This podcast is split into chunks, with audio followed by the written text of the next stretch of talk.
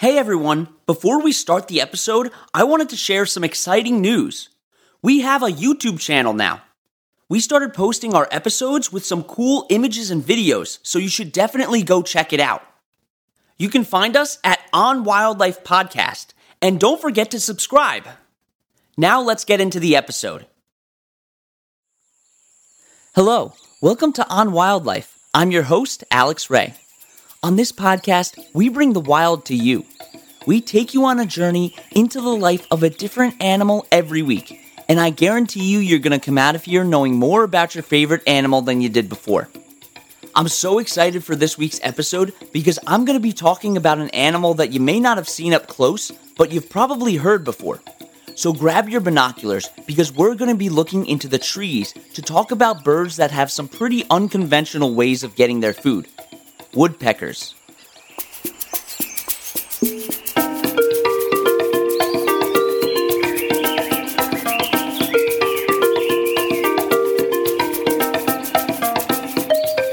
There's around one hundred eighty different species of woodpeckers, and they can be found almost anywhere in the world. But they're most abundant in South America and Southeast Asia. And as you probably know, they're also found in North America and Europe. But what's really interesting is that they're completely absent in Australia, New Zealand, and New Guinea. Most woodpeckers are resident, meaning that they stay in the same place all year round, but in North America, they migrate south for the winter like a lot of other birds. Woodpeckers have a range of sizes due to their large number of species. The biggest woodpecker is the imperial woodpecker, which is native to Mexico, and it can grow to be around twenty-three and a half inches long. And the smallest woodpecker is the downy woodpecker, which can be found in North America, and their length is around five and a half to seven inches. Woodpeckers are, of course, famous for their pecking high up in trees or on the side of your house. And we call this pecking sound that they make drumming. And they actually spend most of their lives in trees, searching for food. But besides that, there are multiple other reasons why woodpeckers peck, and I'm going to talk about that later on in the episode.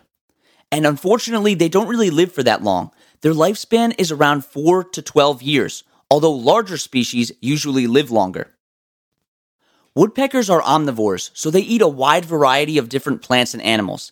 And some of the most common things that they like to eat are insects, berries, nuts, and seeds. But most woodpeckers are really specialized in eating insects. Some woodpeckers are called sapsuckers, which is just as the name implies. They feed on tree sap during the right seasons, but they're not picky because if an insect that's attracted by the sap flies by, it'll eat that insect too. There are also ground-feeding woodpeckers, which eat ants and other insects by digging through the dirt. But the majority of woodpeckers like to climb high in trees to search for insects, and they use this technique called spiraling, which means they circle around the tree, holding on with just their feet. Woodpeckers don't really have a strong sense of smell, so how do they find their food? Well, they really use sound to their advantage. They have a great sense of hearing, and they can listen to the slightest movement of insects under the bark of a tree. Once they've found their prey hiding, they need a way to extract it, and this is where the pecking comes in. Their bills are really long and sharp, and they make for the perfect tool to drill through trees. They can peck at a tree at over twenty-five miles per hour. And you would think that woodpeckers get concussions frequently from all this drumming, especially at that speed, but you would be wrong. They have really thick skulls and strong neck muscles that allow them to repeatedly hit trees without causing internal damage. And scientists have found that their beaks are really good at absorbing these constant blows for a few reasons. The outer layer of their beak is made of keratin, like most bird beaks, but the edges of the beak are arranged in a zigzag pattern, which isn't typical for birds. And this pattern actually helps the beak be more flexible and absorb some of the hits that the beak makes. And not only that, but the middle layer of the beak has more holes inside of it than most other bird beaks, which also makes it more absorbent. And they also avoid getting any kind of debris in their eyes because they have an extra eyelid that they can close whenever they're drilling for food. Now imagine you're high in a tree and you see an insect deep in the hole that you just drilled. You would need a tool to get it out. And believe it or not, their tongues are the most important tool for the job. The tongue of a woodpecker varies between species, and it's also dependent on what they eat. but most species' tongues are long and have barbs, and they also have sticky saliva to make sure that the insect is trapped. Once the tongue finds the insect, it curls around it and stores it in the back of their head between the skull and the skin. And this is just insane. Their tongues are so long that they have to be stored by being wrapped around their skull. And woodpeckers also have to have a really tight grip on the trees that they're standing on. And in order to keep this grip, woodpeckers have a really unique trait: their toes. Woodpeckers have two forward-facing toes and one facing backwards, whereas most birds actually have four toes, three facing forward and one facing backwards. This is called a zygodactyl foot, and it enables them to easily climb and grip trees. And what's really amazing is that their tails also help them climb trees. Because their tail feathers are extremely stiff, they can press the tail against the tree as an extra support. But as I said at the beginning of the episode, woodpeckers use pecking for more than just finding food. So we're going to talk about that after the break. Okay, time for a trivia question, and this one's open-ended. How many major tectonic plates are there on Earth?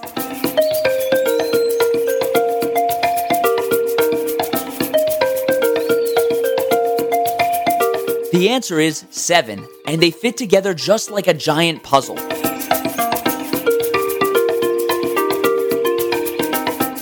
Like most other bird species, woodpeckers are sexually dichromatic, meaning that there are distinct differences in their feather colors between male and female. Take, for example, the pileated woodpecker, arguably the most identifiable species on the eastern side of the United States and Canada. From afar, the difference between the sexes can be difficult to see. They're relatively the same size, they're both black and white, and they all have a red head. But when you look up close, you can see the male has what is called a red malar, which looks just like a mustache. It runs from his beak to just past his eye.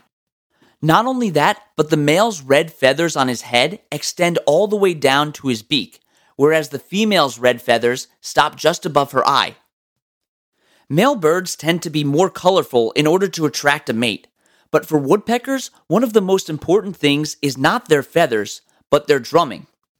Their drumming can be a territorial behavior as a way to tell other woodpeckers not to come into their area, but it can also be used to attract a mate. And this is because woodpeckers aren't songbirds. They can't sing to attract a mate. They have to use their drumming sound.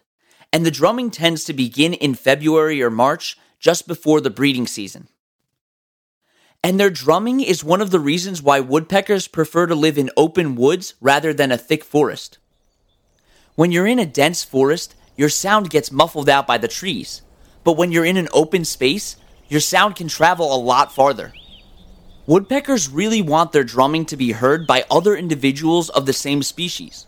When their drumming is loud and produced for a long time, this is a way for a male woodpecker to show females that he's strong and has good genes. Basically like guys at the gym trying to have a push-up contest. And they might drum on your house because it has really good acoustics and can be heard from further away. Woodpeckers are primarily monogamous, and there are even some species, like the red-cockaded woodpecker, who actually have individuals that aren't the parents that help with raising the offspring. Some of the things that they help with are feeding the young, incubating the eggs, and protecting the eggs from different predators.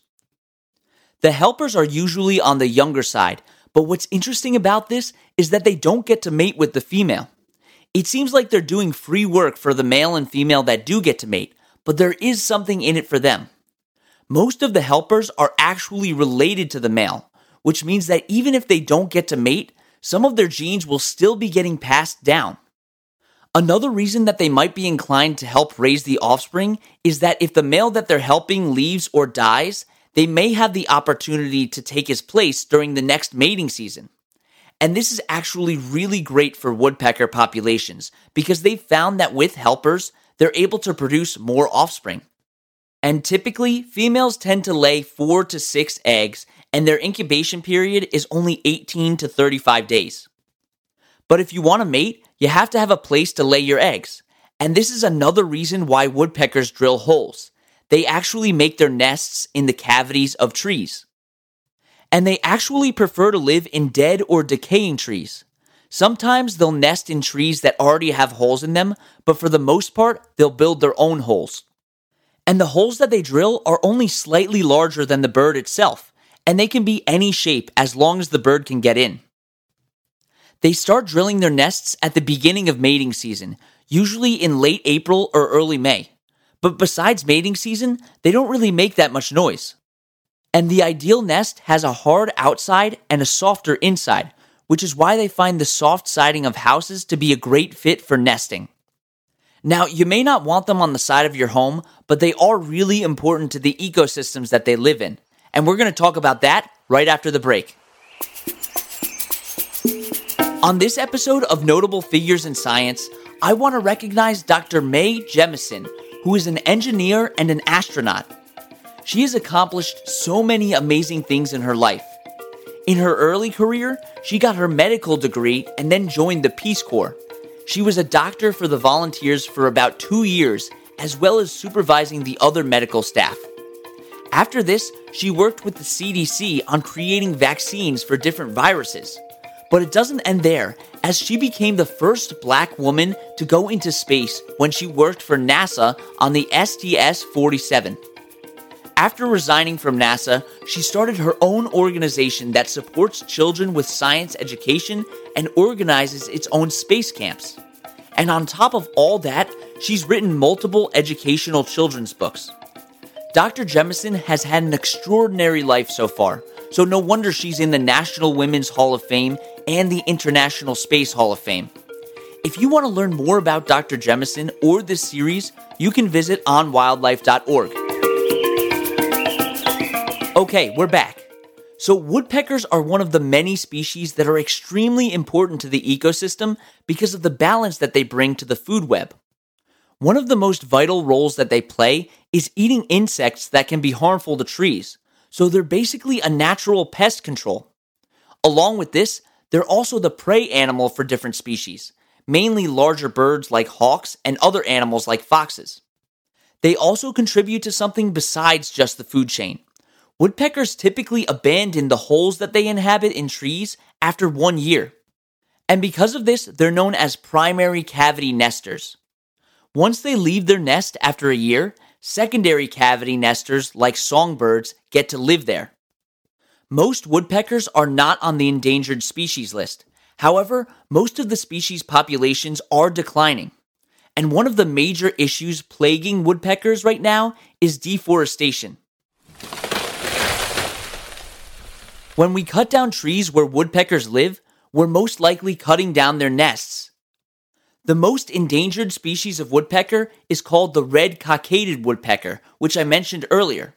Both the male and the female have white or gray bellies and black and white spotted wings. They prefer longleaf pine forests, but these trees are extensively logged, causing the birds to lose their habitat. While some are able to inhabit young trees, it typically takes years for a tree to become old enough where a woodpecker is able to build a nest in it.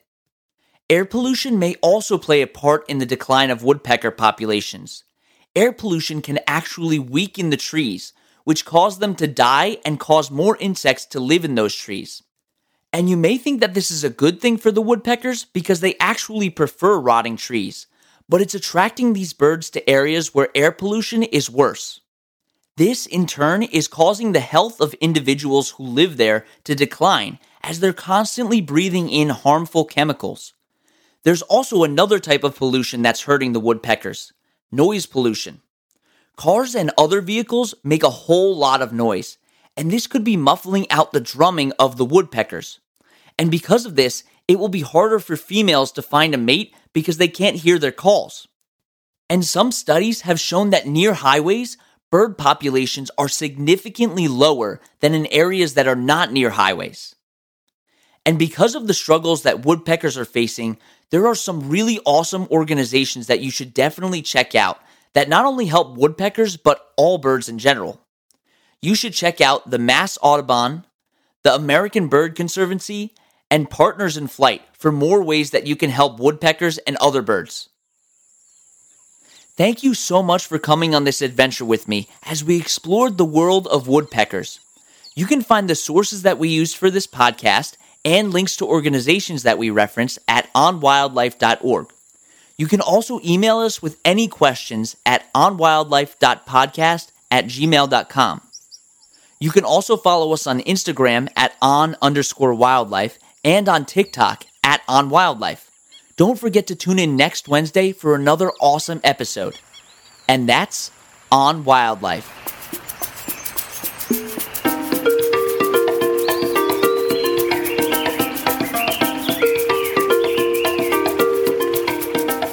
You've been listening to On Wildlife with Alex Ray, brought to you every Wednesday.